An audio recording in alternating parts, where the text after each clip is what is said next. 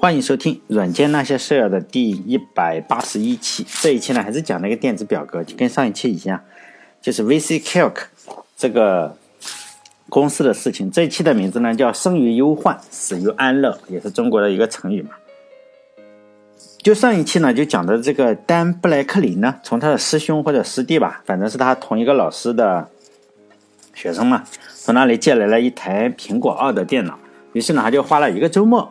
就写了一个 basic 的程序，但原文他采访的时候，他接受采访的时候，他就说：“哎，我这个就是用一个周末。”然后像咱们普通人的话，就觉得：“哎，是不是在吹牛啊？”就我们普通人一个周末可能就发发呆啊，或者是上上网这个样子。然后他是牛人嘛，他一个周末就能写出一个 demo 这样的程序出来。那相关的例子呢，就是我以前讲过微软的时候嘛，就讲那个 Windows 两千内核开发的时候，那个卡特勒。他是用了一周的时间就做出了一个可以运行的 Windows 两千的内核，这个我是在电台的五十五期的时候讲过嘛，这个也是书上写的。就那个人就是非常喜欢骂人，非常喜欢怼人，然后最经典的语录呢，他就是说谁谁不能够在一个周末的时间，就是说呢，写出一个呃那样的软件出来嘛，谁谁他妈的不能在一周的时间开发出一个操作系统出来？所以大家也不要太怀疑本文的作者嘛，他说用了一个周末。很可能是真的，人家真的用了一个周末。毕竟他已经，他这个软件实际上已经在其他的平台上，在哈佛大学的时候，在其他的平台他已经开发过了嘛。他可能就是借回去以后，又是 basic 语言，然后很很快的就实现了移植。就在访谈之中嘛，他介绍了其他的一些详细的细节，比如说没有鼠标嘛，如何才能够定位电子表格？我们都知道电子表表格不是有横和列嘛，然后他就说嘛，他用了一个游戏的操纵杆。这个操纵杆呢，就是说只能够横向移动或者是纵向移动，就横着移或者纵向移。切换的时候，就像我们打那个乒乓球一样，那个乒乓球游戏就只能够横向或者纵向移动。然后上面这个操纵杆上有个开火的键，然后它比如说要横向移的时候，它就转成纵向移，按一下这个开火键，然后就能够移动了，就做一个切换嘛。但是后来这样感觉还是太慢了，他又给这个呃操纵杆呢又写驱动程序。就是说呢，在后来发现还是在 Basic 语言之上，这个东西还是太难了，还是不够快。就说你移动起来不够快，所以呢，它的从它的描述上来看，我们可以看到这个家伙确实什么都能干嘛，又能够玩游戏啊，又能够写软件，还能够写这个操纵杆的驱动程序，呃，就是个全才嘛。后来他没有使用这个操纵杆，但是他也他实际上当时他是没有这个鼠标是给他测试的，当时的鼠标可能刚刚发明嘛，然后非常的贵。一般电脑就是个人用户的话，就是没有没有鼠标这回事的，就是鼠标是我们很后来才用的，现在可能就是二十块钱一个了，但当时就非常贵。他呢就开始只使用键盘，就 Apple 二这个苹果电脑上只有两个空格键，有有两个方向键，就是可能左右移动。他用用了苹果键盘电脑上的这两个方向键，然后呢把这个空格键改成了那个开火键，就是。怎么移动的话，哎，我这样就可以移动鼠标了，是不是？就是移动那个光标了。经过多次的修改吧，他总算拿出来一个可以展示用的版本，就给他的同学嘛。于是他就拿着这个这个展示版本的软件呢，向他哈佛的同学去展示嘛。刚开始的时候，就每次他说运算的时候是比较慢嘛，因为整个电脑也不好，就二十秒钟，十其中的十秒钟是用来发声音的。因为这个响声就是提示用户嘛，就说，哎，我这个电脑正在工作，所以呢，就算是很慢的话，比如说我们要做一件事情的话，最害怕的是什么？运行了命令，然后你没有反馈，然后你也不知道它是不是在运行啊，或者是什么样子。因此呢，它有一个声响，然后告诉你，哎，我还是在运行的。然后如果没有声响的话，我们这个用户的这个就比较心焦，就是心急嘛。然后你不知道他在干什么，是吗？然后其中。有个同学就觉得这个软件比较好用，他这个同学呢叫约翰里斯，就提出了很多改进的意见嘛。当然这些改进意见都是非常重要的一些改进意见，就说了怎么整个操作，他还讲的比较详细，我就不讲了。改进的过程呢也是非常的漫长，其中呢这个丹布莱克林呢期间还买了自己的苹果电脑，也不好总用人家的是吧？你不可能是借了一台电脑用两年，所以呢他就。改进了有快两年的时间了，他不可能一直用人家的电脑去改进。就在这两年的时间里，他所有的同学，就主要是他商学院所有的同学和老师，都成了他的第一批用户嘛，主要是给他们用。后来商学院的教授干脆就用他的软件来出考试的题目，很快然后就统计出整个的成绩出来，哎，就非常好。这让其他学院的老师就非常感兴趣嘛。然后慢慢的就有其他的学院的老师，然后又用他的这个软件来统计整个学生的成绩啊什么的这个样子。当时的电脑大部分都是没有软盘的，他说性能也是非常的差，只有十六 K 字节的内存嘛，因此他花了大量的时间来做什么，就优化整个软件，让这个软件尽可能的小，然后呢还那尽可能小就比较好嘛，是吧？就就会说，呃，我运行的比较快嘛。在期间，还又认识了一个朋友，主要是呢和这个朋友，呃，这个朋友是主要跟他编程的，因为他要改进这个嘛，这个叫富兰克，呃，富兰克林顿。然后这两个人呢，就这两个人就一起写软件嘛，就是说，还有那个借给他，呃，就是上一期也讲了嘛，借给他苹果电脑二的那个哥们嘛，他他跟他的老婆不是前女，呃，叫什么未婚妻，有一个公司叫。嗯，Personal Software 主要是销售就棋类的，可能是国际象棋或者什么棋类的游戏。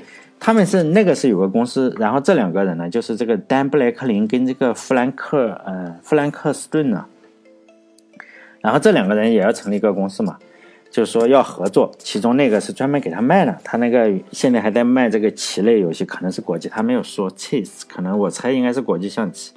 因此这三个人。算是合作伙伴关系嘛，因为这个 Personal Software 是他们的软件发行商，他不会卖东西，只会写软件。当时写软件的情况跟今天还有一些不同啊，并不是所有的人都会有有这个苹果二电脑，而且呢，苹果二电脑是个人电脑，用来写软件做开发机的话，这不好，就不好用，太慢了。当时他采用的方法就这两个人，嗯，其实我们在两千左两千年左右，如果那时候有人，嗯。用电脑的话，肯定很理解这个情况。就是两千年左右，我们上网的话是到网吧去嘛，就是上租一台机器，租一晚上或者租几个小时。但他租的就不是网吧了，他是哈佛大学一个计算机中心呢，是有大型机，然后他们就租嘛，租晚上，晚上会比较便宜。他是说有阶梯嘛，然后可能晚上晚上几点钟，八点钟可能会多少钱？然后他是说的。晚上十一点钟的时候到早晨上班的时候啊，这段时间是最便宜的，因此他们就住住这段时间，就十一点到早上上班这段时间，没呃上网的人数也少，然后速度还快，而且资费也比较便宜。其实我们上大学的时候也是这个样子，平时呃上网是比较贵的，可能两块或者三块，然后晚上去上网的话，大概就十块钱一晚上或者十五块钱十块钱一晚上，就正常正常时间上网嘛。呃，就是比较贵。区别呢，就是我们上网，比如说我上网用来干什么？就玩游戏嘛，或者看电影，或者听歌。以前我还比较喜欢听歌，我经常有时候去呃，坐一晚上啊，然后听一晚上 MP3，真的是挺搞笑的。因因为以前确实是比较的比较特殊嘛，以前我也不不写软件。他们在网上，但是他们，呃，他们上网就是说租这个哈佛大学的这个东西是用来开发软件，就是说用苹果机是太慢了。他是说就这个样子，这几个人嘛，他们几个人就在这个大型机上开发软件，调试好了以后，然后再在这个苹果电脑上运行。苹果公司啊，就后来知道了这个产品，就觉得哎，可以是吧？可以，可以，可以，可以考虑一下，就打算呢，在这个，呃，你这个产品啊开发完了以后。我肯定是说，可能要帮你去推广啊，就是你开发的很好的话，但这几个哥们也不是说，哎，有这个苹果做后盾，我们就可以高枕无忧了。就访谈中啊，他就说，哈佛的呃这些老师啊、同学都知道了这个软件，然后苹果公司啊也当然就知道这个软件嘛，还签署了，呃，其他的人也知道，就是说那个雅达利就是做游戏机的。这个我没有讲哈，这个雅达利很出名的，就非常非常厉害。就是苹果的这两个人都给雅达利工作过，他们做街机啊，做什么的？但雅达利也卖过电脑。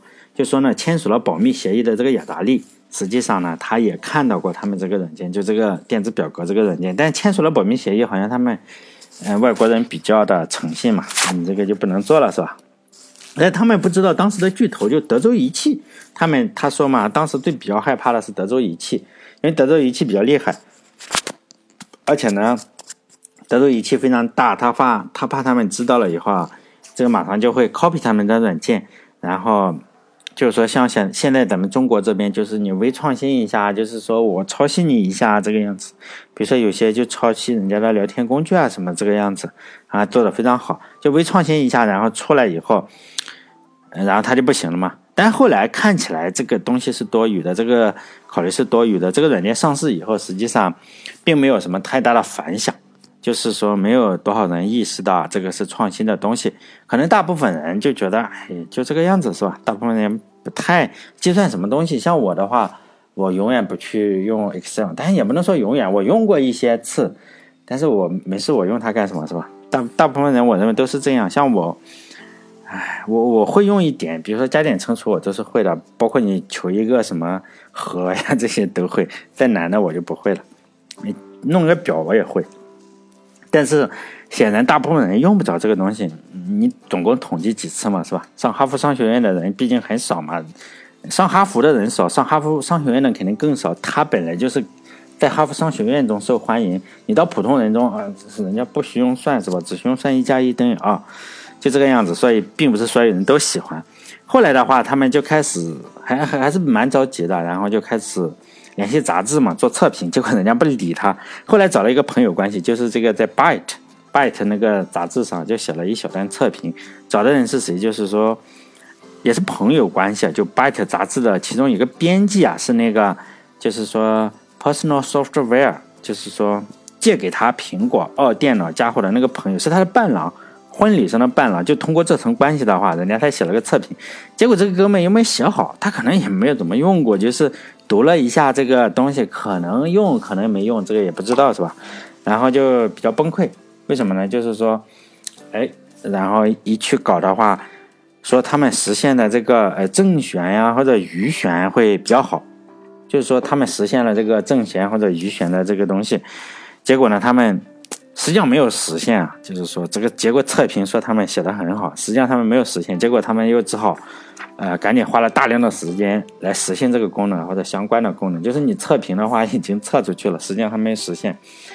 但虽然这个软，他们两个就是说，呃，没有一下子啊，这两个人实际上是没有一下子就走红，但是他们还决定哎进入这一行了。毕竟给人打工的话不是长久之计嘛，而且。这个人就是说，但这个丹布莱克林呢，然后他已经打了五年工，他才来读书嘛。然后他当然就不想再打工，早就烦了。这个时候就显现出什么的好处来，就是有房子的好处，是吧？然后你办公室肯定要有钱嘛。然后这个丹布莱克林呢，他实际上有几套房子，然后其中有一套他不住，就是说他可能就是说，嗯，不住嘛，是吧？他就卖了，卖了这套房子，然后拿了一笔钱，然后。就买了一台分时这个这个电脑嘛，就是说分时的，呃，电脑已经买下来，并且开了一个公司。但是他另外跟他一起写软件的那个哥们也是借了一些钱或者是什么东西，反正据说是不是很顺利。但不管怎么说了，成立了公司，然后也就算真正加入了商业领域嘛。然后他们对自己的软件是非常有信心的，但是对如何卖这个软件是没有什么好的经验嘛。然后呢，这个。Personal Software 这个公司当然就帮他们卖，是他的软件分销商嘛。这个公司也就做了大量的工作，就在各种会议上就找人做演示嘛。反正学习经验慢慢学，也就知道了要做什么，呃，各种各样的机器嘛。哪一种机器卖的最好，你就做移植。不可能说我只给苹果去做啊，或者是什么样子的。只为了用这个软件的话，还是你比如说你你没有。难道你我为了用你的软件去买一台电脑吗？也不可能是吧？所以只好移植。后来这个软件从苹果上，然后移植到了 T R S 八零这个机器上，大家可以搜一下。我搜了一下这个电脑，也就也也就像台电脑嘛。这个机器据说在当时非常重要，但是大家没有用过是吧？是销量第二高的机器。然后他们就招了另外一个人，就是专门做移植的工作，因为那个他跟 Personal Software 这个公司啊签了一些协议。然后就说呢，呃，那个 software 公司就是 personal software 公司，就借他电脑的那个人说，他们都比较守合同嘛，虽然是朋友是吧？你得让我移植到哪里，我让你移植到哪里，你得给我移植到哪里。然后他们就是说，买了已经买了分时系统了，所以要移植的话，实际上他要先写一个什么？先写一个模拟器、模拟程序，就说能够一下子生成出几套代码出来，并不是生成二进制，而是做代码转换。然后这个程序运行的非常不错，一次写一次代码版本可以生成几个源代码版本，就生成几几种类型机器。然后呢，一直到 IBM 的 V 机出来以后，就是咱们现代用的这个电脑的祖宗了。然后还是可以去做一些映射。就 IBM 要推出 V 机的时候，他们呃和 IBM 又合作了。据说啊，IBM 是找他们合作，然后找到了这个 Personal Software，让 Personal Software 又找到他们，就是说，呃，他们就采访的时候他就说嘛，这个 M P M 是非常严格嘛，除非这个软件能够运行的非常流畅，否则的话我们是不推不推广你这个产品的。那你运行的很好的话，那就是吧，那就很好。我们推这个呃。兼容不能叫兼容，就叫 M P M P C，就是我们现在用 DOS 的这个东西啊。然后呢，你卖的越多，显然更好嘛。于是这两家公司就这样合作了，三三家公司吧，算是三方协议。随着 IBM 推出这个危机以后，就是今天咱们电脑的祖宗，这个软件当然就卖的越来越多了。但苹果上也卖啊，这个其实它移植的又多，在 IBM 上这个 PC 上也卖，因此第一年就卖出了十万份，随后的。钱呢也又越来越多，后来又卖了，可能总共卖了一百万份左右，已经非常非常厉害了哈。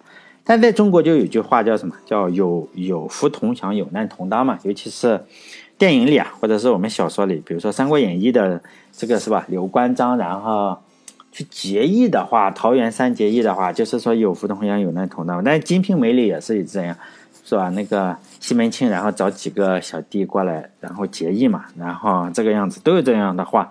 就有福同享，有难同当，但是真正要做到是非常困难的。但有难同当的话，这个可能相对比较简单，因为大家都有难的话，没有什么钱，你这个有难也就有难了，是吧？大家一起扛呗。但是等到这个 VC Calc 卖的很火以后啊，这个问题就发生变化了。就 Personal Software 和他们这个两个兄弟啊，这他们两个人建立的这家公司发生了一个官司，最终。就没有办法让这个软件再继续卖下去了。在官司的打压之下，还有那个 Lotus，你既然一年卖了十万份，第二年又卖了几十万份，当然这个市场就已经被认可了嘛。然后 Lotus 就莲花公司马上就推出了，不管是山寨，肯定是山寨它的，起码起码看了看它的，也觉得能做出来。就是山那个 Lotus 莲花公司已经上市了这个办公的套装。然后呢，你这边还在打官司是吧？跟那个 Unix 一样，你你这边打官司，Linux 当然就崛起嘛。然后就终结了他们这个软件和他们的公司。至于官司为什么发生，现在当然我们就没有必要去追究了嘛。这肯定是一个，你问这个人他就说，哎，为什么会这样？你问那个人他就会说另外一个道理嘛，就是公说公有理，婆说婆有理嘛。当然谁都会说自己有道理是吧？这这也是人之常情。就有难同有难同当，有有福同享。但不只是可以看到啊，这句话不只是在中国是难以做到，在这个外国也是非常难以做到的，或者在哺乳动物之间就非常难以做到。让我仔细想了一下，几分钟吧哈，就我觉得可能能做到这一点的为数不多的人是刘备，真的是是我的祖先是吧？因为我也姓刘，是有皇族血统是吧？刘备。刘备确实做的不错，就同期我们可以看一下为什么他觉得做的不错。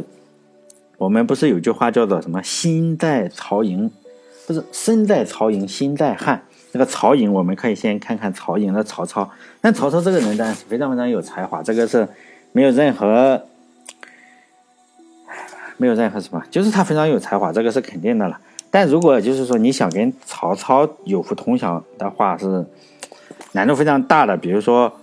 我们可以看看他杀了什么人，比如说派系斗争，像崔琰呀或者杨修，非常厉害是吧？但是被曹操杀了，仅仅是派系斗争。然后你说派系斗争，等会我们看看，呃，刘备啊，这怎么做的？或者你立场不太坚定，像于禁那样也死了是吧？或者像荀彧或者那样，都是被曹操干掉了嘛？荀彧啊，什么于禁啊，都是这样。我们再看看江东集团的这个孙权，像陆逊啊、张昭啊，是吧？也都是。看起来还不错啊，非常好的人，但是就血统不太好，可能就不是不是他们没有这个呃江东集团的这个像国有集团一样嘛，是吧？就是说 血统不太好，没有他们孙家的这个血统，然后怎么样没有办法和主公去共享嘛，最后都冷落死啊，或者是被逼迫死，就这样。但我们再看看，就是有福同享的话，呃，就刘备实际上真的是做的不错。比如说你投降了，像黄权那样，我们就知道黄权就是投降了嘛。但刘备也不计较这个事情，还觉得你肯定有苦衷才投降嘛，否则的话你不会投降。就这样，比如说人死了，他朋友关羽嘛，兄弟兄弟死了很多的，你看看那个刘备也好，孙权也好，死了就死了嘛，朋友。但是这个刘备不这样是吧？关羽死了之后，他会替你报仇嘛？就说你死了，他还。嗯，报仇。比如说你家人犯了错误，我们知道那个，呃，曹操那里家人犯了错误，弟弟犯了错误，哥哥一起干啊，这个样子。但，呃，刘备这里就不是是吧？糜竺他弟弟嘛，糜竺他弟弟就出了事情要造反啊，什么东西？但是糜竺没有没有任何问题嘛，是吧？然后刘备就劝他嘛，还说是吧？你该吃吃，该喝该吃吃，该喝喝，有事别往心里搁嘛，是吧？泡泡澡，看看表。舒服一秒是一秒，就根本不在乎这件事情，所以呢，可以说是这个刘备称帝以后啊，呃，他算是没有收拾跟着他一起干革命的老部下的唯一的一个人嘛。如果不是唯一的一个人，包括杯酒释兵权的那个皇帝，仍然是收拾了他的部下，但是好像刘备真的是没有收拾，其他的更不用说了，是吧？不管远的近的，基本上都会把自己的权臣搞死，搞死一大片，是吧？当然不不能再说历史了，就说这就是第一个电电子表格的事情，我就想到这个事情，就是 公司干的非常的好，蒸蒸日上，一年卖了个十万，第二年就卖个六十万，就这个样子。结果呢，这就是内部纷争了嘛，就打官司了，然后也不去做市场了，但估值非常高，就是他采访的时候嘛，就估值非常的高，然后你你打官司，这个就事情就麻烦了，但。后来越来越多的对手就出来了，比如说莲花公司啊、路特斯，然后一出来，整个公司挂了。当然，我个人觉得很可惜。但呢，采访他的这个，嗯，只有本文的主人公嘛，就是这个丹·布莱克林呢，在网上是挺活跃的，要不然我也不会找到他的资料，是吧？他实际上后来又成立了几几家公司啊，包括这个公司、那公司。后来这个就与这个电子表格没有什么关系了，好像还做过 iPad 上的一些。笔记本的软件就是 iPad 上，我们都知道苹果的 App Store 上，最近啊，现在它的网站还可以登登录上去，大家可以搜一下它的网站的名字叫 Software Garden，就是软件花园是吧？Software Garden，这就它的网站。还有就是，嗯，有很多的访谈，他接受了很多的访谈，包括被这个呃 Stack Overflow 的什么访谈，TED 上面的访谈都有他，他都有去过。就一个名人，就是做过很厉害软件的名人，就很多的访谈，而且呢，他还有自己的 podcast，像我这个叫电台嘛，他也有自己的电台，他叫 Dan Blacklin，Dan Blacklin's Software Licensing Podcast，大家可以关注一下我的微信公众号，然后看一下，然后你搜一下或者搜一下 Software Garden，或者有就会找到很多相关的材料，在网上的视频更多。其实我很早就看过他的。只是后来我做这个电台又重新的看了一下，他很多的访谈，但是我整个的节目嘛都是抄的，是吧？都是抄的这些访谈或者他自己讲的这些东西，都都没有我自己去瞎编的。所以呢，这些资料，嗯，从上一期开始嘛，我就觉得，哎，有有真的是有人会对此感兴趣，就觉得哎，他需要扩展阅读一下。真的有人闲得蛋疼，像我这种人就会闲得蛋疼。所以收集这些，就很多人就觉得啊，你讲的这些狗屁嘛，是吧？你像这这么遥远的事情，谁会在乎？但也有人就是有考据癖的话，就会觉得，哎，你要不要给我列一下，就是说参考的资料？因此呢，我就建了一个 Telegram，就是说电报，电报这个东西是在中国是被封的，就是说你没有办法上去。我上面有个 channel。然后呢，我就在微信公众号里把这个地址打在这里哈，你可以关注一下。为什么它是在墙外呢，而不是在公众号里？因为大部分的资料不在墙内，就是说呢，不在中国存在。因为这个人虽然在国外可能是个出名的人，在中国没有人知道他，因此也就不会把他的视频啊或者是什么资料放在这里。你给钱，别说不赚钱了，就是给钱的话，也不见得有人会看。因此呢，这这些资料实际上都是在。你要通过一些方法去看，比比如说你要看到 YouTube，或者是嗯各种的收听啊，你想收听它的这个 Podcast 呢，你就去点那个链接嘛，就是我我就建了这么一个 channel 群，但上一期我也发了，这一期我就发，我就每次做电台的话，我就把相关的东西放在这个 channel 里，是吧？就 channel 是什么东西啊？就电这个 Telegram channel 就相当于公众号，但你不能回复，但是它也有一个聊天群，就叫电报的叫 group，它的名字叫 group，就是聊天的群。但是聊天的群是有个问题啊，就是广告非常多，你只要一旦发出链接来呢，这个是吧？大家就都会争先恐后的去去发发广告，实际上都是一些，呃，比特币的广告，呃。不不是比特币，而是虚拟货币的广告。就是说，哎呀，各种虚拟货币，就希望你去接个盘嘛。就是说，你付个十块、二十块，帮我接一下盘，是吧？这个又都是中国人，是吧？支持一下，类似于这样。但是他会说，这个将来嘛，你这个又错过了比特币，又错过了莱特币，你难道还要错过我这个叫什么什么币嘛？就类似于这个样子。这种广告非常多，所以呢，这个电报群我就先不。嗯，如果有人想知道的话，就叫公众号下面去，我我也去放一个，因为这个这个东西是可以这个邀请链接，可以就是说我一旦发现广告多了呢，我就重新的生成一个，因此呢，就是让他们不要去发广告嘛，就这样。哎，希望大家关注我的微信公众号嘛，叫做“软件那些事”六个字，“软件那些事”。因为做这个电台实际上赚不到什么钱，所以帮我点点广告啊，或者。关注一下我那个淘宝的，不现在淘宝在送钱嘛？你你不小心一下点个一块多，哎，我发现，呃，我我在我的踢球的群里还有什么群里发了几个，然后赚了两百多块钱。哎，我发现妈的比这个做电台要要要要赚钱多。做电台每一期才只能做三四十块钱。哎，好了，希望大家呃帮我点点广告，或者，没有或者了，你不点拉倒是吧？好，再见。